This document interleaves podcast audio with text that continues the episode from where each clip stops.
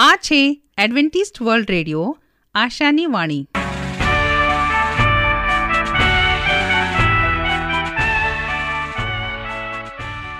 અમારા આજના પ્રસારણમાં તમારો હાર્દિક સ્વાગત છે. આજે તમારા માટે અમે ખૂબ સુંદર સ્વાસ્તિક અને આત્મિક વિચારો લાવ્યા છીએ. પણ તે પહેલાં સાંભળો, દેવની સ્તુતિમાં આ સુંદર ગીત.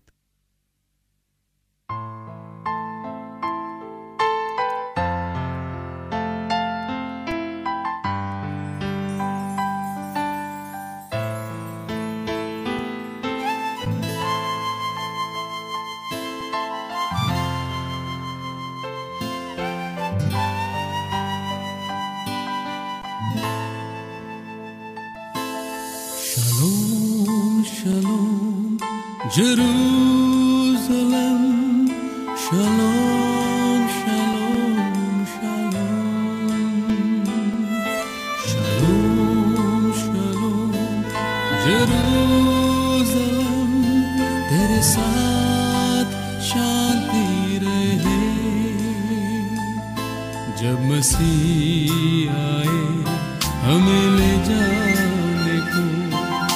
उसकी स्तुति तुझ में देख सके जब मसीह आए हमें ले जाने को उसकी स्तुति तुझ में देख सके शलोम शलोम जेरूसलम तेरे साथ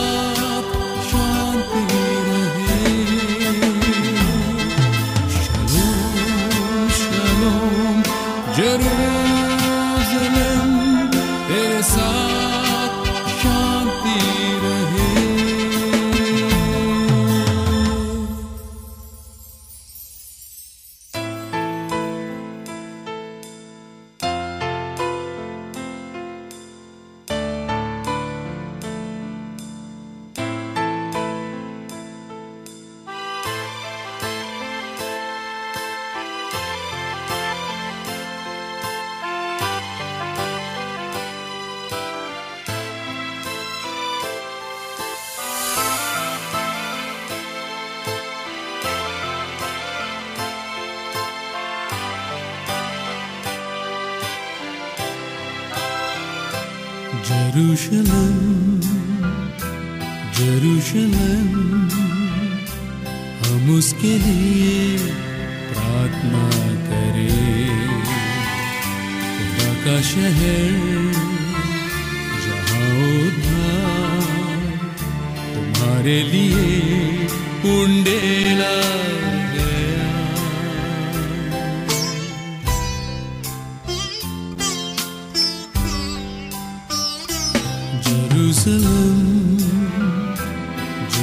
जेरूसलम हम उसके लिए प्रार्थना करें।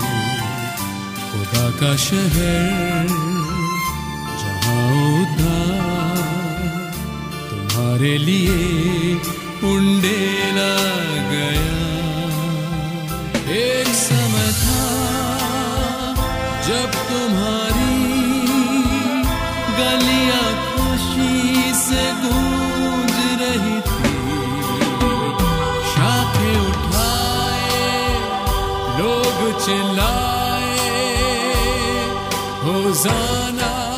Yeah.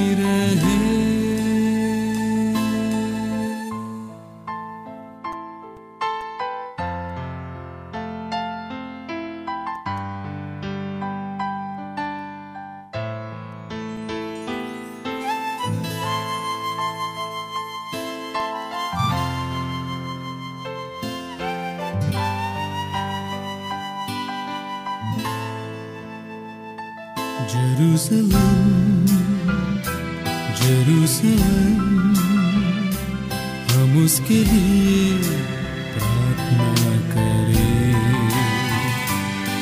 का शहर, जहाँ उसने अपनी जान की कुर्बानी दी।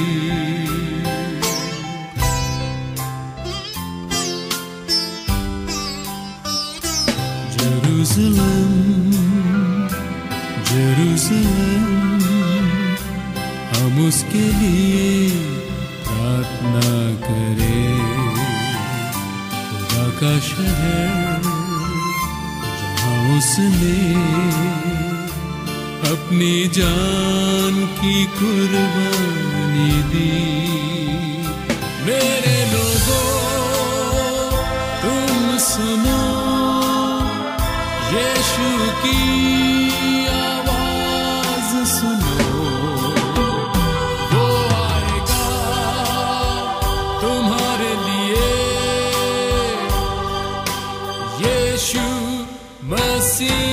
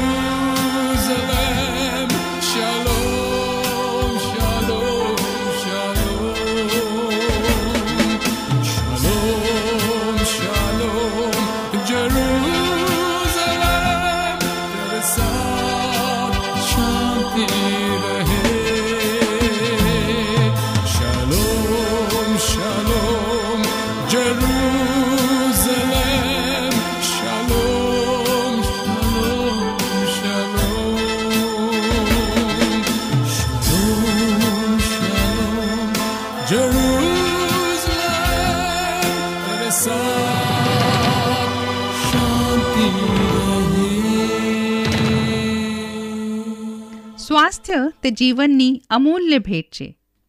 તેને જાળે રાખવા માટે આપણે શું કરવું જોઈએ? તો કાંધરી સાંભળશો અમારા આ અંક, જેનું નામ છે સ્વાસ્થ્ય અને જીવન, અને આજનો વિષય છે મોંમાં ચાંદા પડવાનો વ્યાધિ, સ્ટોમેટાઇટિસ. મોંમાં ચાંદા પડતા હોય તો લોકભાષામાં તેના માટે મોં આવી ગયું એવો શબ્દ પ્રયોગ કરવામાં આવે છે. સંસ્કૃતમાં આ તકલીફને મુખપાક અને અંગ્રેજીમાં સ્ટોમેટાઇટિસ કહે છે. ચાંદા માટે અંગ્રેજીમાં અલ્સર શબ્દ પણ વપરાય છે.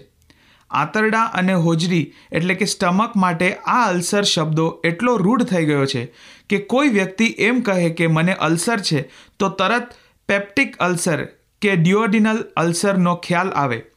બાકી મોંમાં જેમ જીભ પર, હોઠ પર, ગલોફામાં, ગળામાં કે તાળવામાં છાલા પડે છે તેમ પેટમાં હોજરી અને ગ્રહણીના ચાંદા પણ અતિ પ્રચલિત છે.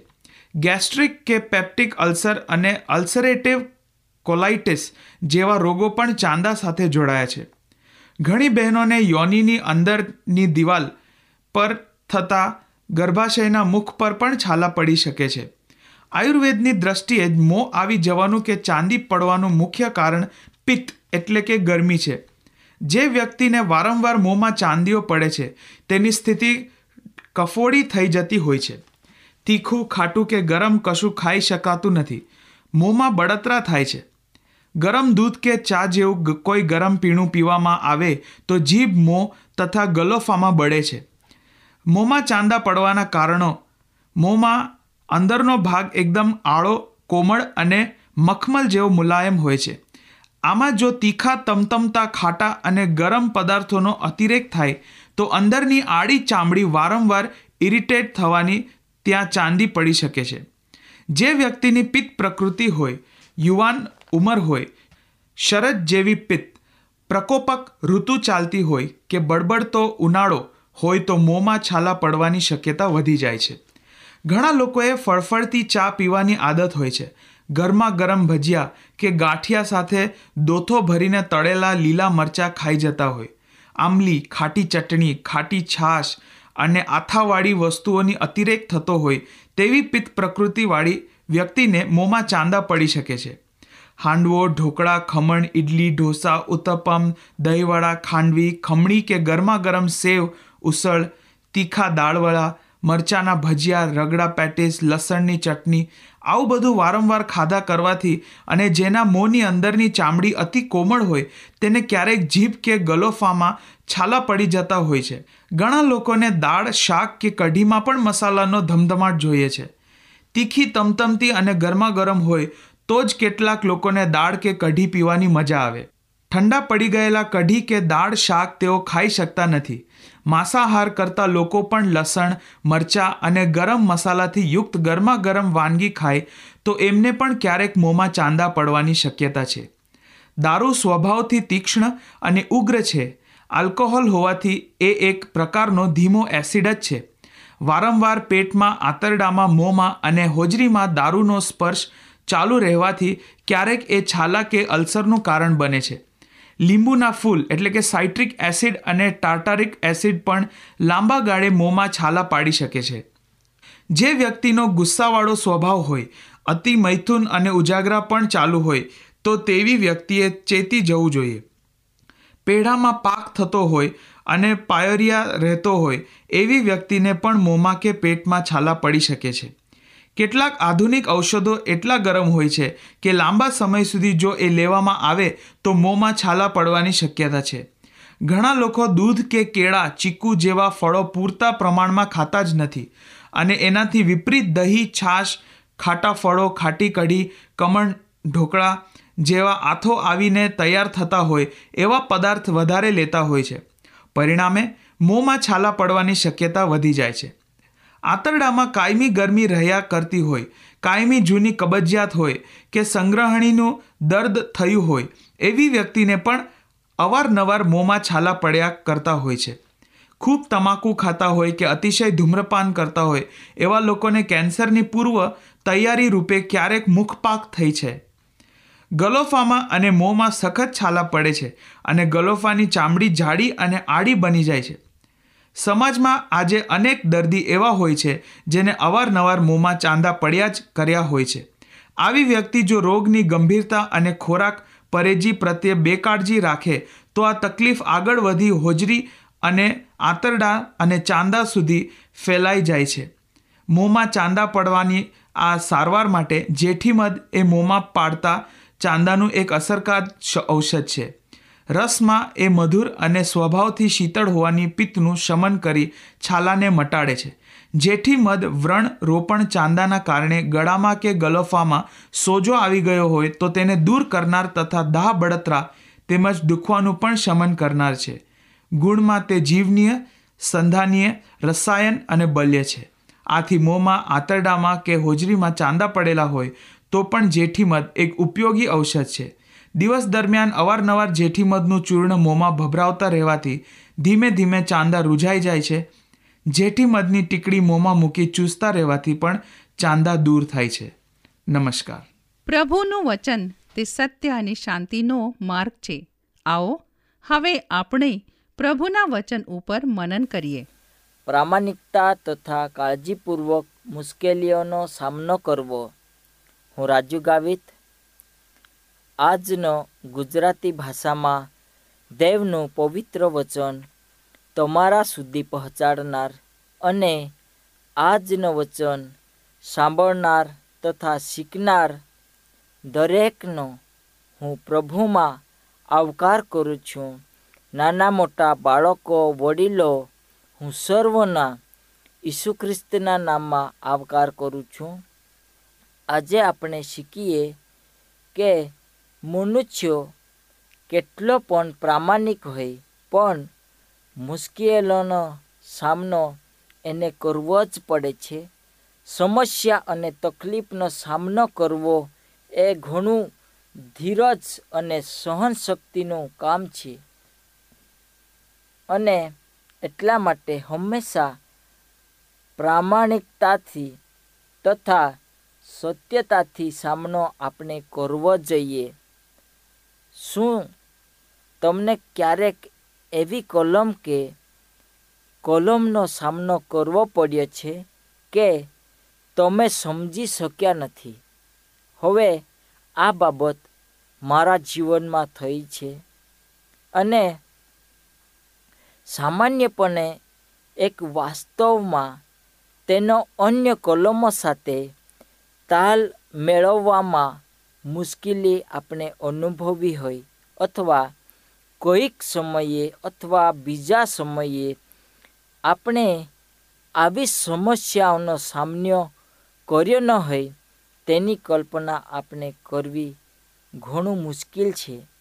પ્રશ્ન એ છે કે આપણે કેવી રીતે પ્રતિક્રિયા આપી શકીએ અથવા તેનાથી વધારે મહત્ત્વપૂર્ણ આપણે કેવી રીતે કરી શકીએ છીએ અને તે પ્રતિક્રિયા આપણે કરી શકીએ.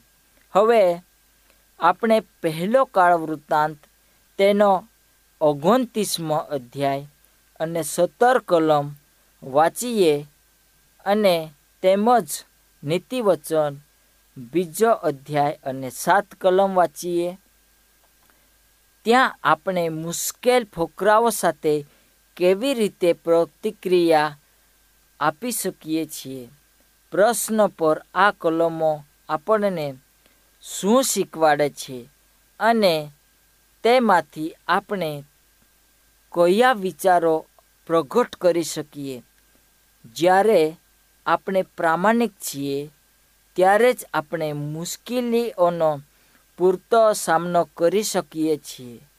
પ્રામાણિકતા આપણું રક્ષણ કરે છે, જ્યારે આપણે કોઈ કોઈ મુશ્કેલીથી બચી ન શક્યા હોય અથવા આપણને અસ્પષ્ટ કરવાનો પ્રયાસ ન કર્યો હોય, આવી બાબતથી આપણે એક સારા માર્ગ તરફ આપણા પગલાંને વળન આપણે આપી શકીએ છીએ. હવે પ્રામાણિકતા આપણને અધકચરા જવાબો આપતા અટકાવે છે, જે ખરેખર ચકાસણીની કસોટીમાંથી પસાર થઈ શકતા નથી.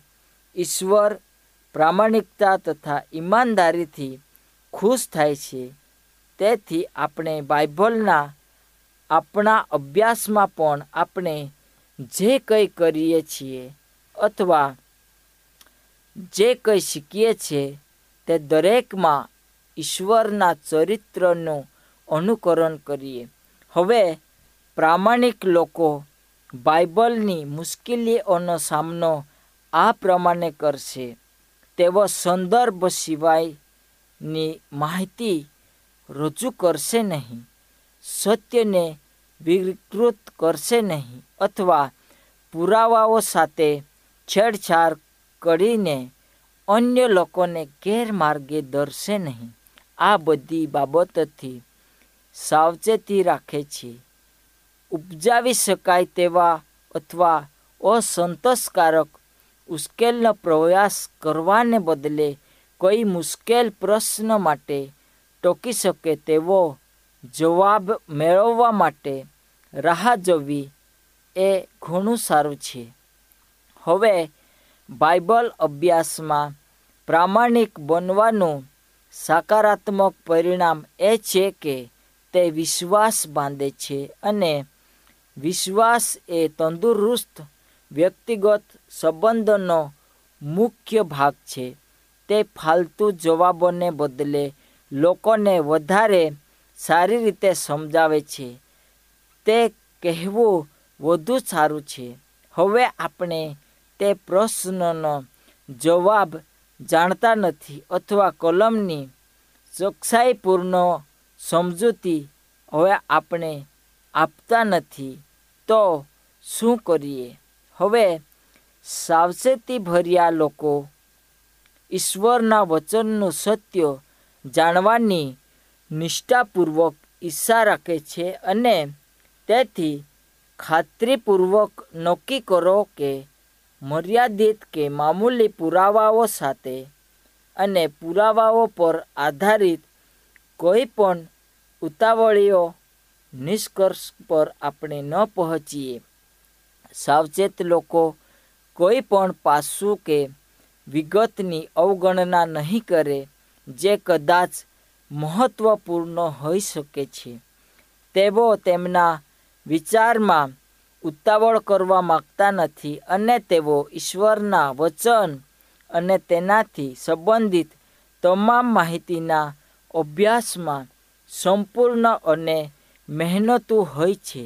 જે કલમો આપણે સંપૂર્ણપણે સમજી શકતા નથી અથવા તો આપણી પાસે સત્યની સમજમાં બંધ બેસતી હોતી નથી, ત્યારે આપણે શું કરીએ છીએ?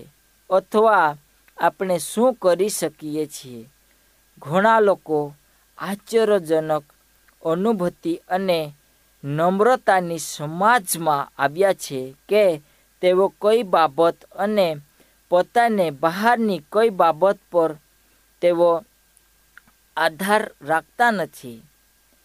અને તેમને સમજ આવે છે કે તેઓ સગળી વસ્તુઓનો માપ નથી લઈ શકતા. આ લોકો તેમના સહમતી અને તેમના વિચારોને કોઈ બીજા કાર્યમાં લગાડવા માટે ના પાડે છે અને તેઓ જાણે છે કે સત્ય તેમનું પોતાનું બનાવેલું નથી, પરંતુ તેના બદલે તેઓ તેનો વિરોધ પણ કરી શકે છે.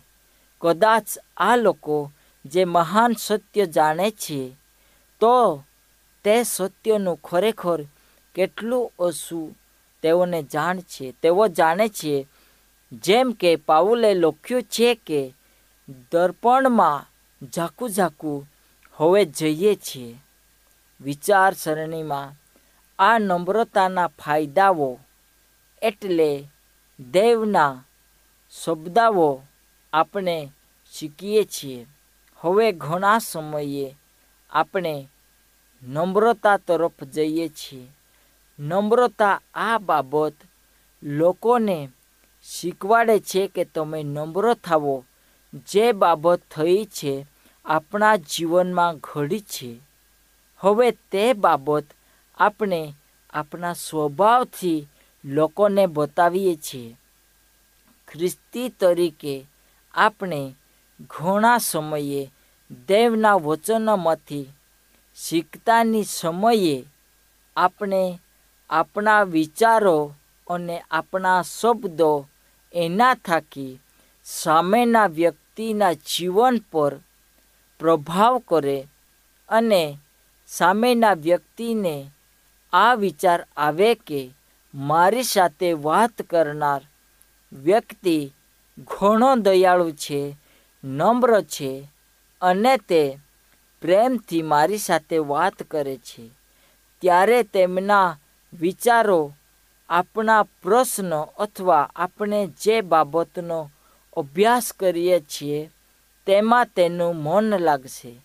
પરંતુ આપણે સૌપ્રથમ બાબતને શીખવાડવાને બદલે તેને નકારાત્મક કાઢેલા શબ્દ પર ગુસ્સે થઈએ તો આપણી જે મુદ્દાઓની બાબત હોય, તે કદી પણ પરિપૂર્ણ રીતે તે વ્યક્તિ સાથે વાતચીતમાં પૂરી થશે નહીં. હવે, જે લોકો માર્ગદર્શન લેવા માટે આપણો સંપર્ક કરે છે અથવા કોઈ વ્યક્તિને માર્ગદર્શન આપવા માટે આપણે તે વ્યક્તિની પાસે જઈએ છીએ ત્યારે બાઇબલ આપણને સૌપ્રથમ શું કહે છે? ઉત્પત્તિ શું છે? અને ઉત્પત્તિ પછી દેવના લોકો કેવી રીતે ચાલ્યા? તે આપણે તેઓને બતાવવાનું ઘણું જરૂરી છે. અને સૌપ્રથમ આપણે આપણા હૃદયને નમ્ર બનાવવાની જરૂર છે અને ખંતથી તથા આદરભાવ સાથે જીવનના વચનની શોધ કરીને આપણે લોકોને શીખવાડીએ તો આપનો પ્રભાવ લોકો પર પડશે અને લોકો આપણી બનાવેલી યોજના અથવા આપણે જે કંઈ લોકોને શીખવાડીએ છીએ તેના પર તેમનું મન બેસશે અને તેઓ આપણી સાથે વચનનો અભ્યાસ કરવા અથવા માર્ગદર્શન લેવા માટે આતુરતાથી આપણી પાસે તેઓ આવવાનો પ્રયત્ન કરશે. હવે બાઇબલ આપણને એ શીખવાડે છે કે જે સમયે ઇબ્રાહિમે દેવની સાથે સાત વાર પ્રશ્ન કર્યો કે સદમ તથા ગમરામાંથી જો ઘણા લોકો મળી આવે તો મારે દેવને પ્રશ્ન કરવાનો છે અને ઇબ્રાહિમ પચાસ કરતાં એમાંથી ઓછા કરતા કરતાં સાત વાર દેવને પ્રશ્ન કરે છે. પણ દેવ ત્યાં નમ્રતાથી એને ઉત્તર આપે છે. એવી રીતે આપણે હવે લોકોને દેવનો વચન જણાવતા નમ્રતાથી ચાલીએ. અને ચોક્કસ આપણો સારો પ્રભાવ તેઓ પર પાડીએ. આજના વચન થકી પ્રભુ, આપ સર્વને આશીર્વાદ આપો, પ્રાર્થના કરીએ. મહાન દયાળુ ઈશ્વર પિતા, અમે આભાર માનીએ. તમારી પાસે આવીએ જે અમે શીખ્યા છે. આ વચનને તું આશીર્વાદ આપજે. આમેન.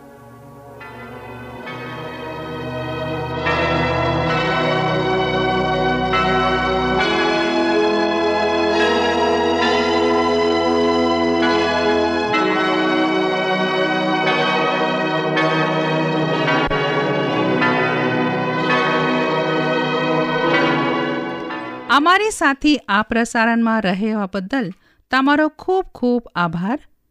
જો તમારે અમારા સ્વાસ્થ્ય અને બાઇબલ પાઠો મફત મેળવવા હોય, તો પોસ્ટ કાર્ડ કે ટપાલ દ્વારા અમારો સંપર્ક કરો. અમારું સરનામું છે Adventist World Radio, post box number એક ચાર ચાર છ, સેલેસબરી પાર્ક, પુણે ચાર એક એક, શૂન્ય ત્રણ સાત. સરનામું હજી એક વાર સાંભળો લેશો. Adventist World Radio, post box number એક ચાર ચાર છે, સેલેસબરી પાર્ક, પુણે ચાર એક એક શૂન્ય ત્રણ સાત. આ સાથે અમારો આજનો કાર્યક્રમ અહીં જ સમાપ્ત થાય છે. ફરી મળીશું આ જ સમયે આ જ મીટર બેન્ડ પર. ત્યાર સુધી પ્રભુ તમારી સાથે રહે.